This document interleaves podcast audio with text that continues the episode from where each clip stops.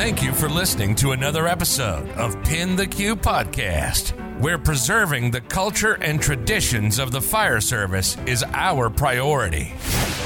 For more information, visit www.pintheq.com and subscribe to Pin the Q Productions on YouTube. It's our honor to showcase the best of the bravest.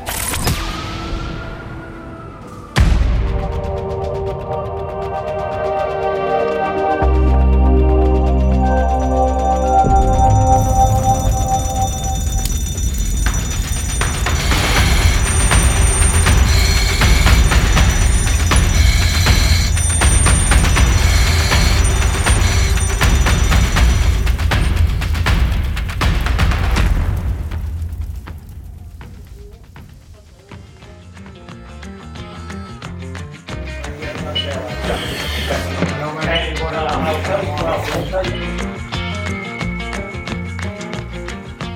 got them in your hand. Now take your other hand and grab those same wires and lift them up.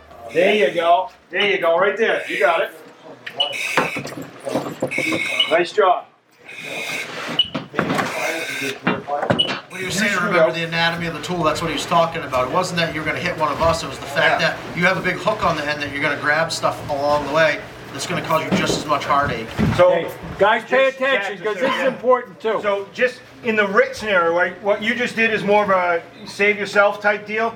In a RIT scenario, you're in there with a team, and you intend you come up to some wires that you got to get through with a, with carrying bringing a firefighter through, right?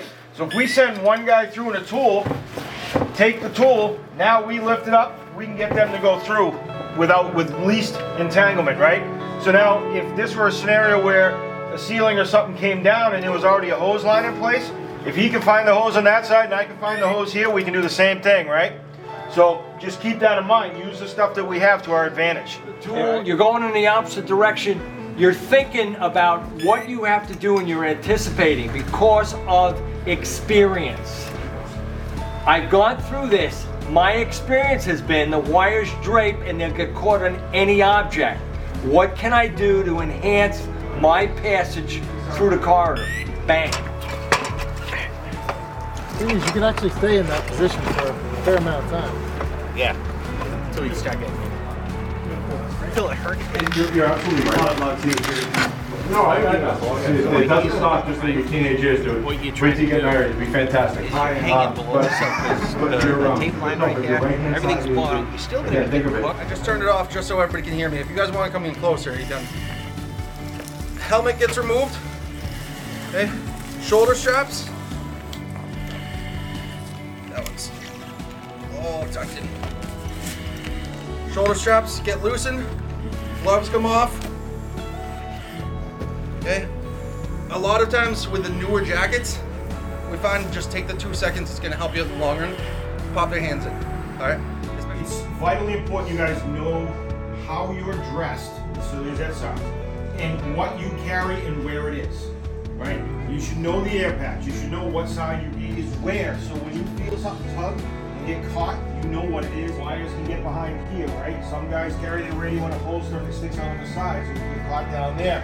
Just those are the things you want to think about if you know you're, you end up somewhat in wires. You're like, okay, what side should I be? FF uh, Firefighter Survival Program. And it's nothing more than inhalation, and as you're exhaling, you hum. And the reality is, you slow your breathing down, which is vitally important, concerning air. The other thing is, it has a tendency to acclimate you mentally to what you're doing. Big deal. Anybody claustrophobic here? You're good. You're good. We're good. All right. So what are you do before you try to find your way out, right? Mayday, mayday, mayday. Right? Give yourself a mayday. All right. So answering your mayday. Stop her at the.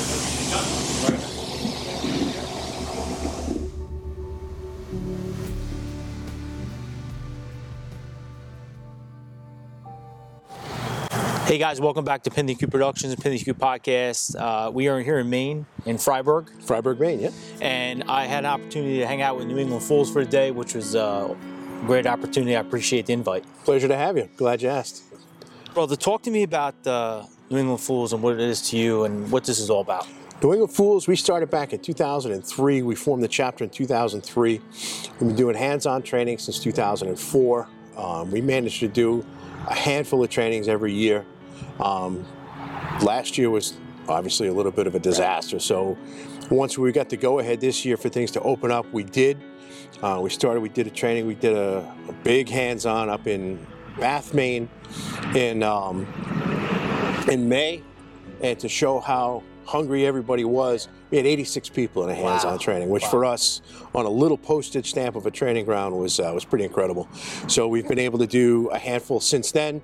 We still have two more once the excuse me once this weekend is over we have next weekend and then we're doing a thermal imaging class over in york maine in december which is a little bit later than we like to go because it gets a little cold around here but we're uh somebody presents you with the opportunity to Absolutely. do burns in a two and a half million dollar home you take that opportunity And when he says cold, we're not kidding. I mean, it gets a little cold in Jersey, but this is off the off the charts uh, for us. But um, it's as cold for us at this point it's early it was, it was awfully awfully cold awfully early this morning yeah, 17 degrees when I woke up this morning, so that's a little cold for me. it's a lot cold So, brother, for those that are in uh, in podcast land right now, why don't you tell everybody who you are?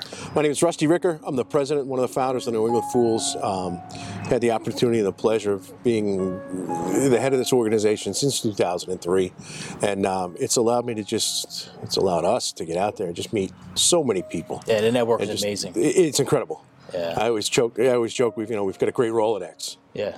and for the younger guys, you got to explain what a Rolodex is. But you know, At 46, I know what a Rolodex is, but some of the young guys listening might not know. yeah. Brother, talk to me about what this means to you personally. To me personally, this is a way to give back. This is I, I learned from some of the best. When I started in fire service, I started as a, as a volunteer, as a callman in my hometown, and I was learning from World War II vets. I was one of them Korean vets, Ko- Korean War vets.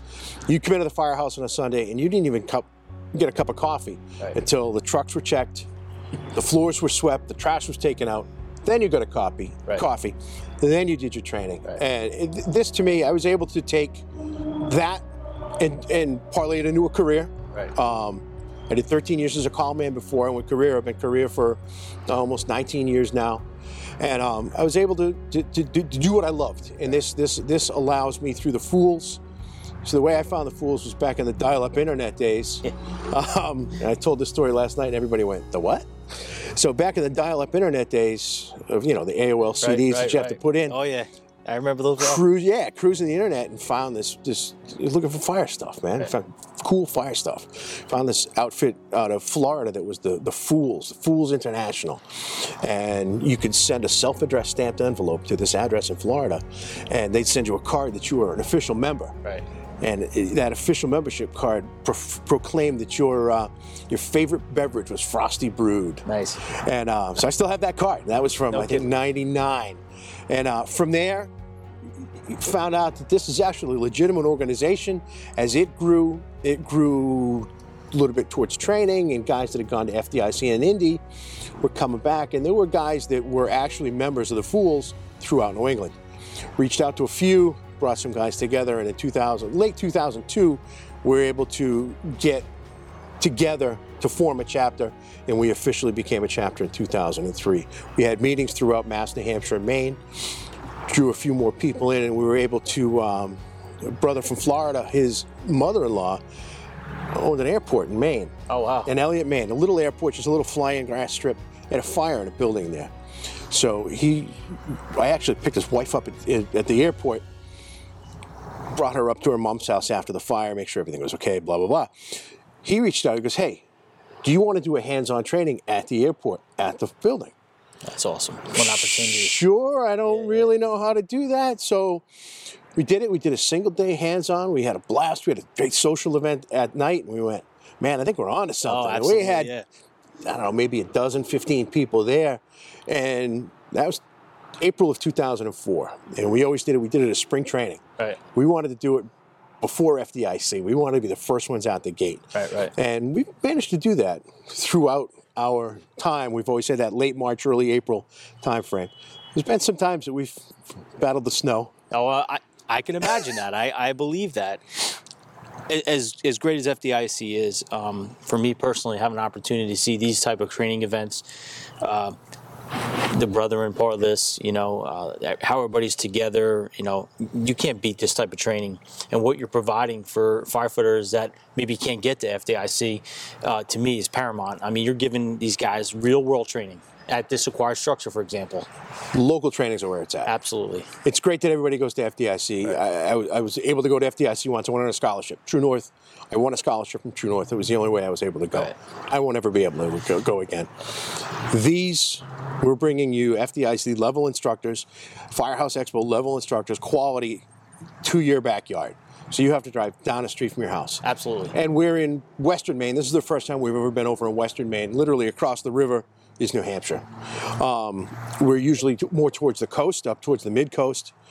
Um, but so we're in a new area here. But these are guys that have found out about the fools between last night and today, and will really know about us by the end of the day tomorrow, and be able to go back and say, "Hey, these guys are legit. This Right. is this is some of the best. Hopefully, they're saying this anyway.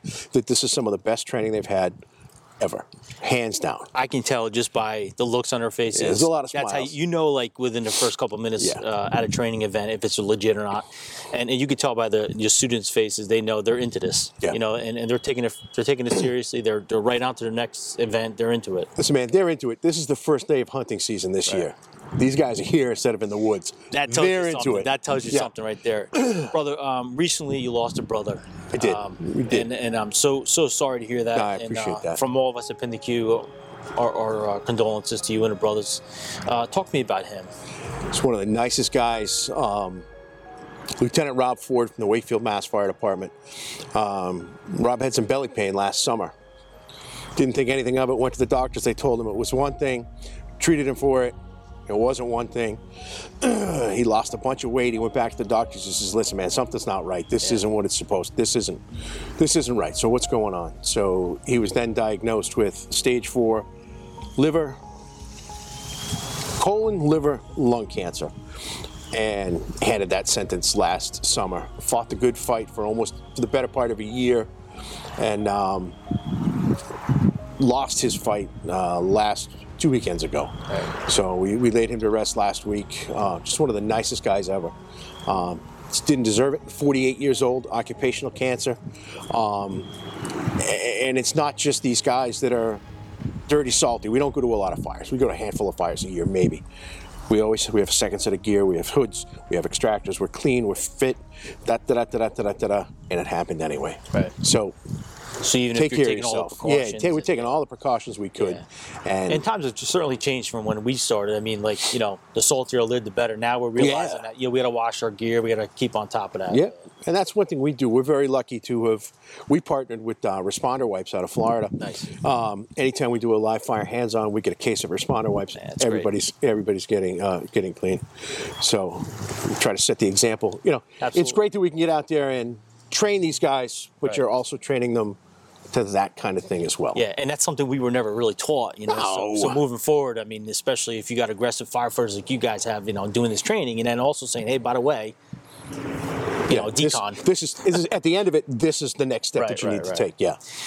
Yep. Listen, brother, what is it like for you to have the guys you have in your network teaching with you? Talk to me about that. This is fantastic. This is some of my best friends in the entire world.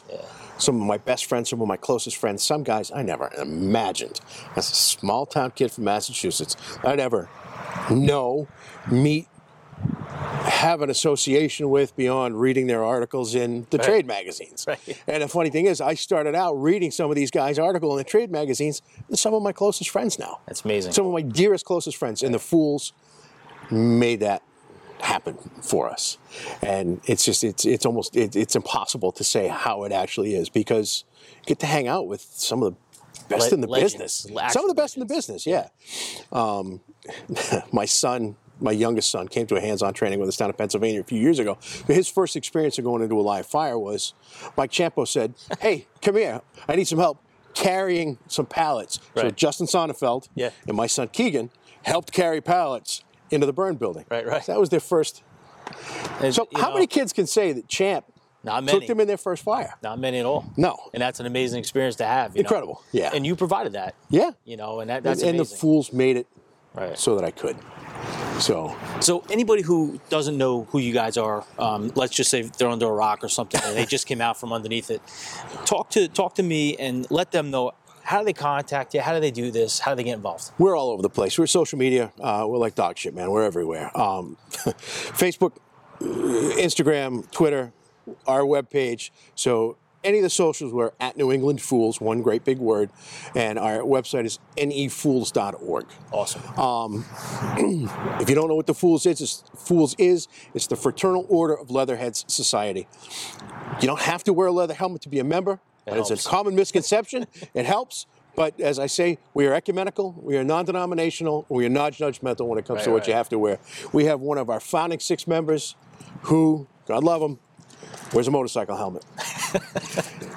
because he's just that guy. Yeah. And that's his personality. That's awesome. He wears he wears a space helmet, but we love him anyway. it's the same guy with the chaps. No, different guy. I- Completely That even makes guy. it better. All right, so this was an opportunity if you guys to check out New England Fools. Uh, for me, this was an absolute honor to come check Oh, you guys pleasure out. Pleasure to have you, man. I've been following you guys for a while. Um, to be able to put a, a face to a name is so much better, and I, I applaud you for what you guys are doing here. I'm looking forward to even seeing more. Stick around. I will. Convince the wife. All right, guys, you're gonna check this out and see what's coming out. You got a lot more coming out here at New England Fools in Maine. Stay with us.